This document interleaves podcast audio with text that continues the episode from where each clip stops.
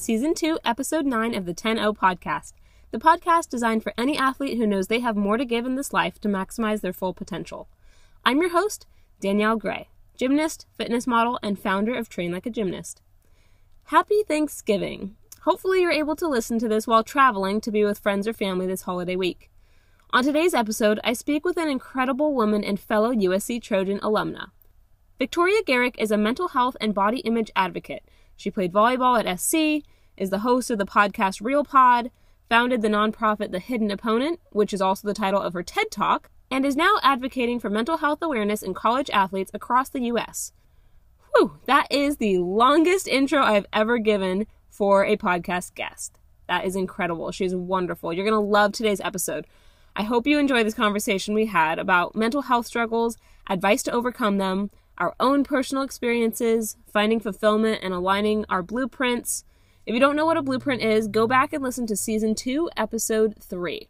But before we jump in, I wanted to take a moment to thank our sponsors. This episode is sponsored by Train Like a Gymnast's newest freebie. If you've ever wanted to train like a gymnast, I'm giving you a sneak peek into our VIP membership program by giving you 20 of my favorite gymnastics drills that you can do at home.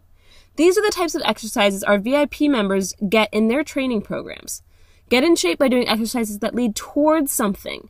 These are my all time favorite exercises that I did to get my competition body back and the ones that I still do to this day for maintenance. Give them a try, they're free. If you want to learn more about what our VIP membership offers, there will be a link for you to see if you qualify on the drills page. So just go to trainlikeagymnast.com slash drills. That's trainlikeagymnast.com slash drills to get your 20 of my favorite gymnastics drills that you can do at home. All right. So today we have Victoria Garrick, who is a fellow Trojan, and she yeah, also, right and she also has her own very similar mission to train like a gymnast. So Victoria, I'm going to let you kind of introduce yourself if people aren't familiar with who you are. Um, my name is Victoria, and I graduated from USC in May. I played volleyball there for four years. Um, and now I have been advocating for mental health in student athletes specifically, and as well as trying to destigmatize body image issues I think so many of us experience. Right. What was kind of like the tipping point, I guess, for you? Like, what made you decide to go this direction? Was there a specific moment in your life or experience you had that was like, I want to do this? I never sat to myself and thought and planned out like this is what I want to be doing. Um, it just sort of happened naturally. I saw, I felt a lack of support and a lack of a, a community when I was struggling with my depression and with my binge eating disorder and all of that stuff. And so um, when I realized that I could talk about it and I could be someone that people could look to to feel less alone, um, that's something I wanted to do. And I didn't think I would be able to do this like full time. Um, but literally my, when I graduate, when I finished volleyball, so after the fall in the spring, um, that's when my NCAA contract was up. So I didn't have to abide by those rules. And I had someone reach out and say, Hi, I've seen your TED talk. Would you come speak at our school? And I had never thought about that before. I mean, I hadn't stepped on a stage and given a, t- a speech or a presentation for two years. And I was like, I guess I can do that. And here I am. so incredible. So, all right. So it kind of started from someone reaching out. And then you're like, okay, well, I can actually make a career and a living off of this kind of thing like inspiring others. So i guess you know when when you were going through your whole struggle did you have teammates who were going through that struggle? Like a lot of athletes kind of feel that. So how how did you know that you weren't alone or did you not know that you weren't alone?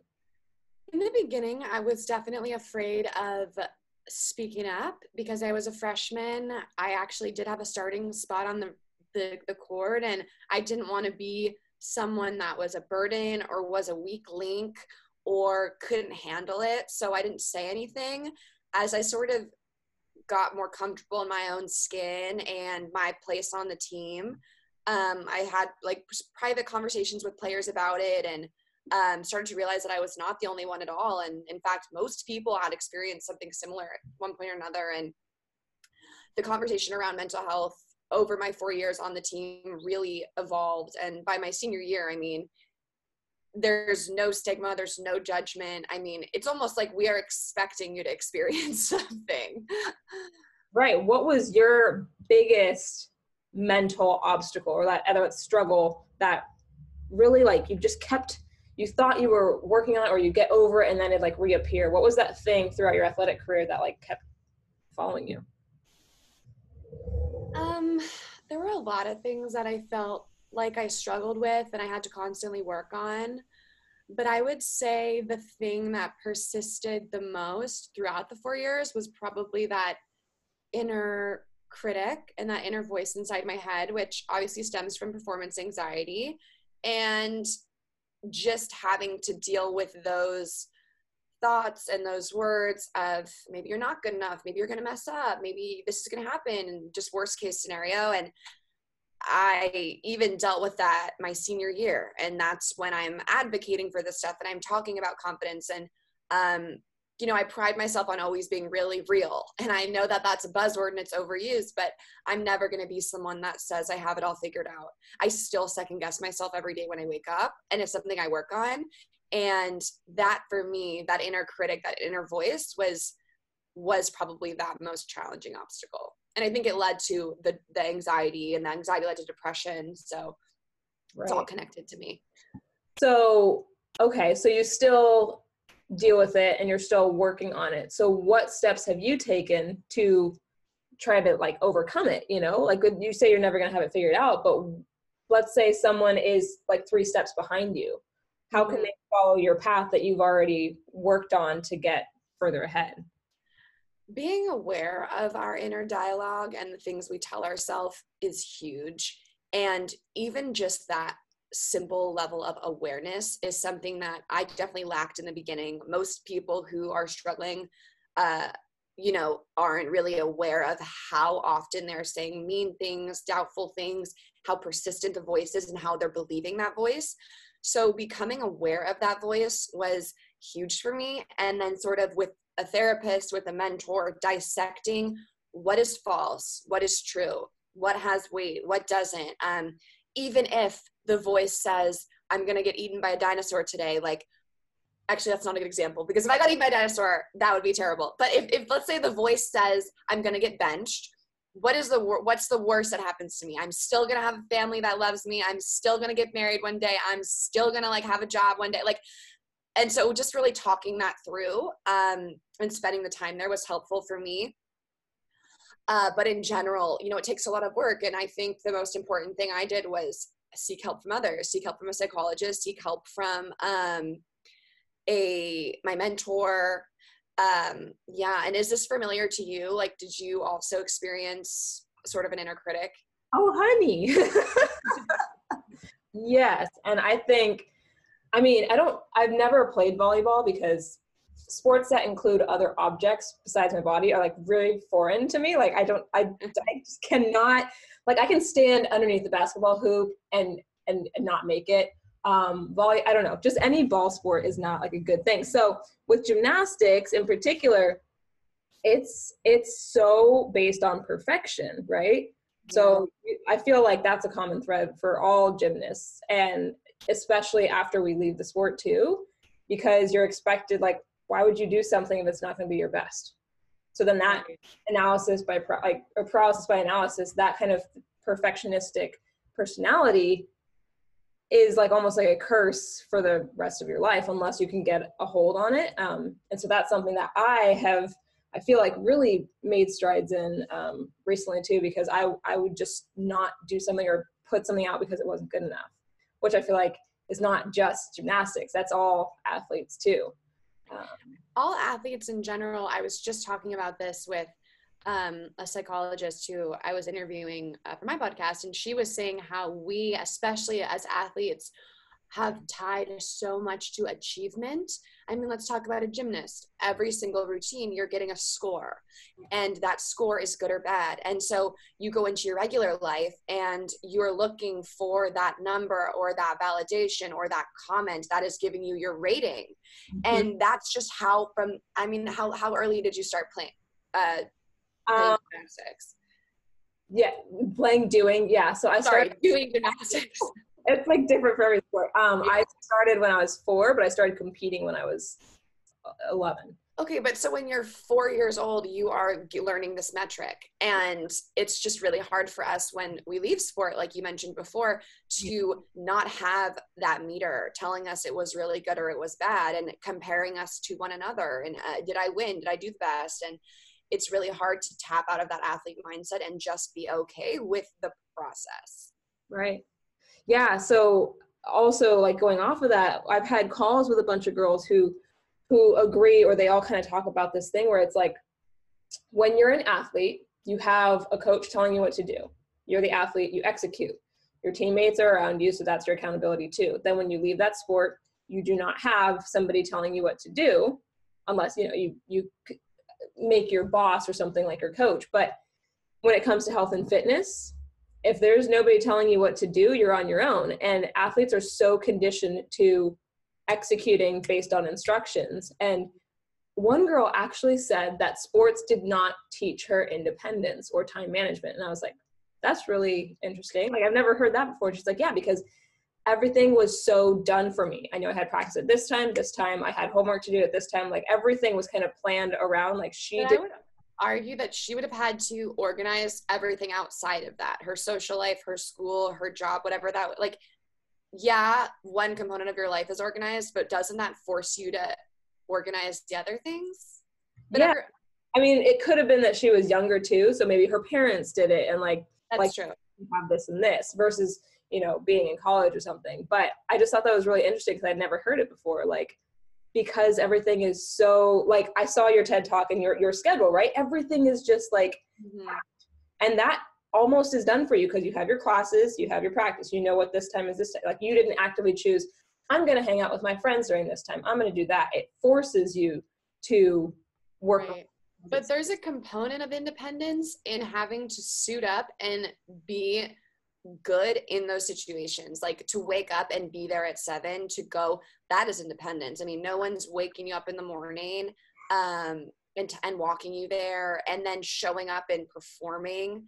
So i guess i can see i can see both ways. Right. however i have never heard an athlete say they didn't learn time management from their sport. So yeah. curious who this who this chick is my mind was blown. Yeah. Um, so that was a tangent, but that was that was just something I thought was interesting. So getting back to kind of like your mission and what you do, when you speak at colleges and conferences and stuff, like what is the number one thing you want your audience to walk away with? There are probably two main points that I want the audience to feel and to walk away with. And I'd say that the first point is um, you are not alone. You are not less of a player. You are not less of an athlete for experiencing a mental health issue. Um, that's the first point I want them to know is that having a mental health struggle does not make you less of a player or less of a competitor. And then the second point I want them to walk away with is that getting help and asking people to help you is also okay. And I try to help them understand that when it comes to sport, they want the best coach. They want to become the best. And it's totally okay to seek help for our physical needs. So, why? Why is it not okay to seek help for our mental needs? Why am I just supposed to be good mentally? Why am I at 18 supposed to be an expert mentally? But it's okay for me to, to to believe i have growth and ways to go with my physical talent. So those are the two points i hope they walk away with. And at the end of the day most of these people i speak to are college athletes. So in general i think they're badass human beings to even be wherever they are competing at a college level. And so when if i i feel like if i can encourage those two points they have everything they need to to to, to get those things um, done. Right. So, okay, they know they're they're not alone. How how can they know they're not alone? Is it just because they're hearing you, or is there something that they can do it, on their team or with their peers to help them know they're not alone? I feel like in sharing my story and explaining sort of where I was in my college career and the prestigious university I played for, and that like at that level, um, at, at, a number one in the NCAA tournament seed, people can feel this way, and aka myself. I hope that that lets them know they're not alone.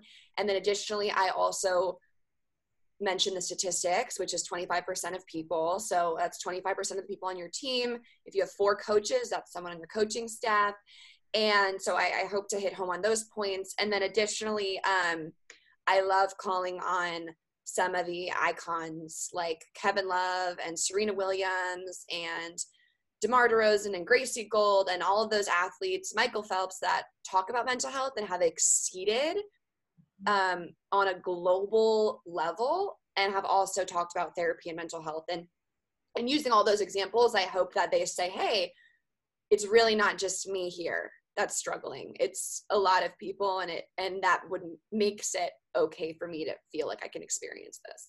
Yeah 100% so if they ask for help now because you know there should be you should not feel shame for asking for help. And when you're an athlete you have help naturally. So why why is that now like when you're on your own you're independent why is that a bad thing right? So outside let's say your coaches don't understand or you don't feel like you can go to your coaches um, or you know you're how, how do you find a mentor or a psychologist or someone who's like a third party to ask for help most schools will have a counseling center or a psychology department within athletics. And that is something that has been highlighted and emphasized and stressed in many of the schools I visited. And I believe that it's definitely a movement across all of the NCAA schools which is great to see. So I'm hoping that the students are aware that they have those resources but I know that I was not aware um, as a freshman. I had to be told that by someone else. Um, so I I'd hope that now things have changed. I believe that as freshmen, they're getting um, this information presented to them. But additionally, I really believe that there's always someone in your life or someone within your circle or extended circle that does want to help you and we we've seen that in middle school in elementary school there's always like that one teacher that really cares about you or the one pe teacher or there's a student that's nice to everyone whatever it is i just do believe there is always someone that wants to help you. I mean as long as you're a good person and um, you know you're not cruel or evil i believe there's always someone that wants to help you. And so just believing in that and then trying to find that person is is so worth it. And if someone's listening to this who's struggling like you are so worth trying to find that person. And that's the hard thing is it's not going to present itself to you. People can't see that you are depressed. They can't see that you're hurting inside. So um, it's not likely that someone will put their hand on your shoulder and say hey you look like you're struggling. How can i help you? Unlike a visible injury you're going to have to go find it. And that is hard. And that you fear rejection. You fear what they're going to think but when you do find that person, when you find someone who can help you or point you in the direction of help, your whole life can change.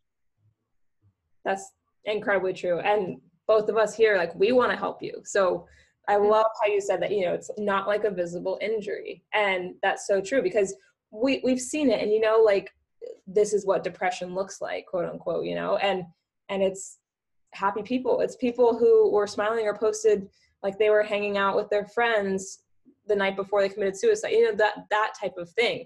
And i know you shared that in your ted talk. So if you guys haven't heard or seen her ted talk please go to youtube and listen to it. Because it's great. Um, you posted like things on instagram that you know that were like totally a dichotomy right? It, you were happy here and then you walked home by yourself or that kind of thing which mm-hmm. i've definitely experienced. And and i i think a lot of our audiences have experienced it as well. So first step if you're feeling overwhelmed, depressed, or unsatisfied with how you're living your life or if you're like is this it or is this what it has to be uh, what is your i guess first step? Is that first step seeking help or is there something smaller they can do? Maybe journaling or some kind of personal development work that they can do. I would say the first thing and i i i'll share a story too i i learned this recently as well but um, I would say the first thing would be to have some self compassion with yourself about what you're going through. And that can be really hard.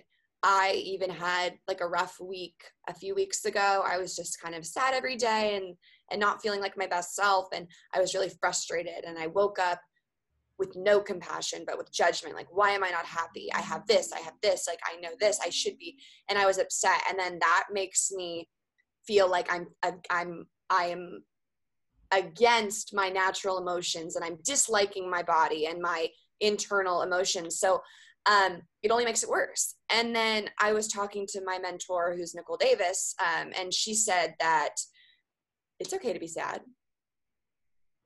And I just sat there and thought, that's so true. It's okay to be sad. It's okay to have a bad day. It's okay to feel shitty. And you know, the next day I woke up and I was not in a great mood. And I just said, you know what? I'm sad. Things have been, this and this has happened. This makes sense. I'm gonna be compassionate with myself as I experience these emotions. And then I'm gonna have a clear, loving head and thought as I make my next move. So if someone is feeling really down in the dumps, it is okay to feel that way. Like those are universal emotions. Anxiety, depression are universal emotions that we all experience, not something you're experiencing singular that no one else knows what it's like. Um, so the first step I think is that self-compassion. And that's something that I think is maybe a veteran step, not a step that I would have took, took two years ago. You know, it's something I had to learn. Um, but that's just something that I, I heard that I loved and really want to share. Yeah and something that you mentioned that kind of like stuck out to me was you know that inner critic talk of the, the i should this and that. Whenever i hear someone say i should and i don't know if you've done this kind of work or you know what like blueprint blueprints are? I've heard people say eliminate should from your vocabulary. Is that where this is going? Kind of but it's just a kind of like a trigger word. So if you hear anybody say like i should be here or why am i not? that kind of language that means like you've set uh, in the past a blueprint for where you should be at this point in time. And if your current life is not matching that blueprint, that's when you are unfulfilled and unsatisfied. Right. But sometimes that blueprint that you have made for yourself, you made when you were 16 or when you were 20 or something. And it's not that it's wrong, it's just outdated. And you're the architect of that blueprint. So you have the ability to go into that draft and update it. Mm-hmm. And once your blueprint and your life are in sync, that's when you truly feel aligned and fulfilled. I love that. And I would definitely agree because we set these expectations for our life and what we're supposed to be and who we're supposed to be with and what we're, our family life is supposed to be like and our sports career. And so when it's not there, um, and that goes back to this achievement, right? It's like if I achieve, I'm going to be happy. And so when you haven't achieved what you thought you were going to achieve, you're unhappy, even though you have a million amazing things in this blueprint that you can't identify because you're so focused on the one or two things that live in that that other one. Right. It's it's very true. Um, the expectation setting is is super hard, and I feel bad because it's hard to avoid. You know, when you have your SATs and you have to think ahead, and where do I want to go to college when you're a sophomore in high school, and you know you it's like you almost don't have a choice in the society we live in now so i think it's staying grounded and being aware you know? Another thing too is i hope that some of these young kids are maybe like oh do i have a blueprint? And is that you know? Because they're we're not aware of what's making us feel a certain way. Right. Absolutely. So like starting to kind of wrap up and put this put a bow on this conversation what is the best piece of advice you've ever been given? And it could be from a coach or a teammate or just anyone in general that that's really stuck with you. The best advice i've ever been given okay so i have one that jumps to my mind. It's probably it's like great great great advice for sport so i'll choose that one. However i do think my parents have given me great advice on just like life in general but i think what's more on theme for this podcast once again my mentor nicole davis she's a genius um two-time olympian medalist. She basically so i i was a sophomore and I was a starter, but there was like a first string position and like a second string position, and I wanted to be a, the libero, and I was the defensive specialist for people who know volleyball terms. And um, our libero got injured, and so I was now going to move up and start against UCLA um, for the first time ever, and I was so excited. Like this is everything I've like dreamed of happening. Um, not her getting injured. I was so sad, but just the position. No, like I literally love her. I when she went down, I was like, oh my God, no. And I'm just like looking at her. And then my coach was like, go put on your jersey. And I was like, oh right. Oh my God. Um, but so when that happened, uh, then I snapped into like I'm about to do this thing. And so then the next game, uh, I texted Nicole and I was just, I think I said like any advice or any wise words. And she texted me and responded and said, You are going to make mistakes tonight. And I read that and I was like, What? Like, I just asked you for advice. Like, where's my pump up of like, you're going to kill it. You're so good. And it said, You are going to make mistakes tonight. And then, of course, she followed it up with by saying, If you can accept that right now before the game starts and know it's not going to be perfect because you're a human being mm-hmm. um, when that mistake or mistakes come it will roll off you faster. So i just thought that was brilliant and i totally agree. I mean we're all going to make mistakes. No one in there i don't think anyone's had uh, at least volleyball, the sport of volleyball, like a perfect game. It's very hard to have. Um, you can't control a lot. So I just was like, that is so true. I'm gonna make a mistake, whether I like get get aced once or my set goes whatever is too tight, too off the net. Um, rather than being like, oh, I made a mistake, like it's supposed to be perfect. I was just like, oh, there it is, and I and I moved on. And so I think just getting that advice was huge for me, and I hope that people know, especially as athletes, like when someone it, people, athletes, tell me if you agree, think they're supposed to expect the best. Like if I even let in my mind a thought of a mistake, like I am planning to lose, right. it's like, no, you're not. Okay. You're just being a human being. That's just real. That's reality. I think when you have this pressure of like, oh, I'm going to be perfect. I'm not even imagining what's going to happen if I lose. You have, you're adding more weight to yourself. You say, hey, if I lose, I'm going to do A, B, and C. And if I win, I'm going to do A, B, and C. You go into the game and you trust your instincts? Yeah. So long story short, that was uh, one of the best sports advice I've ever received. I totally, I totally love that and agree with that. And I feel like that's what I want to kind of title this episode because it's so true, not just for a game, but for literally life in general. Like you'll life. And that's, it kind of goes uh, along the lines of um, mastering the art of anticipation, mm-hmm. which is like if you've ever played a, a video game against like a little kid who like beats you all the time it's not that they're like the smartest human being in the world or they're better than you. They have just mastered anticipation because they've done it over and over and they know this guy's going to pop out here this is going to happen over here so they have a plan. Mm-hmm. and you you you realize okay there's the mistake now i move on and that's how you keep going versus letting any little mistake or bad thing happen like blow up your world that's how you take two steps forward and like four back if you do it that way. You just want to incrementally keep going because you're just aware and noticing. I love that. Definitely. Um, last question that i ask everybody who is a gymnast and who is not what does what like what do you think it means to train like a gymnast? When I think of a gymnast, I think of loads of fun. I mean, every gymnast I've seen, I just think is bubbly and energetic and bouncing around and also a badass. I mean, like I've never seen a gymnast like complete a great routine that people weren't like smiling as they watched you know like the especially when they stick the landing i mean i love i don't know anything about gymnastics but i love watching it um at the olympics and also at college level and so i guess when i think about train like a gymnast i just think about training with an enthusiasm and a positive energy that's contagious. I wonder if that's, I feel like, have you ever got an answer like that? I don't think so. I've mm-hmm. gotten all of the like, it's like hard work and dedication and it's all about like being your best but i've not heard the but the, yeah i mean i then you guys yeah i mean obviously it is those things but something about gymnastics they're just so you know, like Aly Raisman, Simone Biles, Katelyn Ohashi, like they're just so energetic and smiley and it's just contagious. I, I that's why I love that's why we love watching it. Yeah. because um, it is serious, but they mm-hmm. also have to have a good time for the whole package to be presented well. Because trust me, when you're not having fun anymore, it's definitely not fun. But if you can, no. It's awesome. And also, like we're a little stunted, um, so like we're also still children.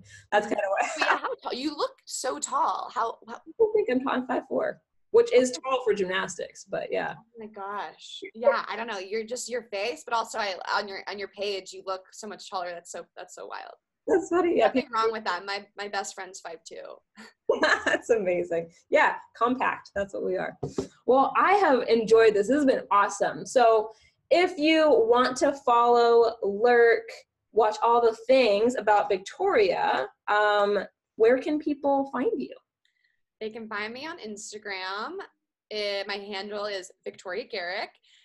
And they can also find me on YouTube, uh, which is Victoria. I don't even know. Does YouTube even have usernames? I just Google my name and hopefully you'll find the account. And then I also have a podcast called Real Pod. Yes, I love it. Thank you so much for your time. This has been. Thank you, Danielle. This was so great. I love talking with you, and I can tell you're so passionate and it's inspiring. Yeah, you are as well. That's why I was like, we got to get her on the podcast. You're so sweet. Thanks. Perfect. Thank you.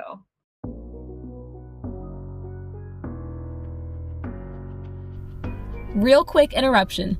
I'm hosting my first ever Train Like a Gymnast retreat in Hawaii in February. I'm so excited about this retreat. Not only is it going to be a nice change of pace and be a fun chance to tumble around the island and snap some awesome photos with our professional photographer, here's the deal. This retreat, it's going to change lives. If you're a formerly competitive athlete, parent of an athlete, aerialist, or gymnastics fan dreaming about changing your life starting with your mindset first, I swear when you get that piece, it changes the whole game for you. Your physical abilities will follow. I want you to walk away from the experience having such incredible breakthroughs and clarity that you can't wait to start executing once you get home. You'll miss your new family for sure, but you won't lose touch because by the end of this retreat, you'll be operating at your full potential. To learn more, just head to trainlikeagymnast.com slash retreat or go visit the link in the show notes for more information.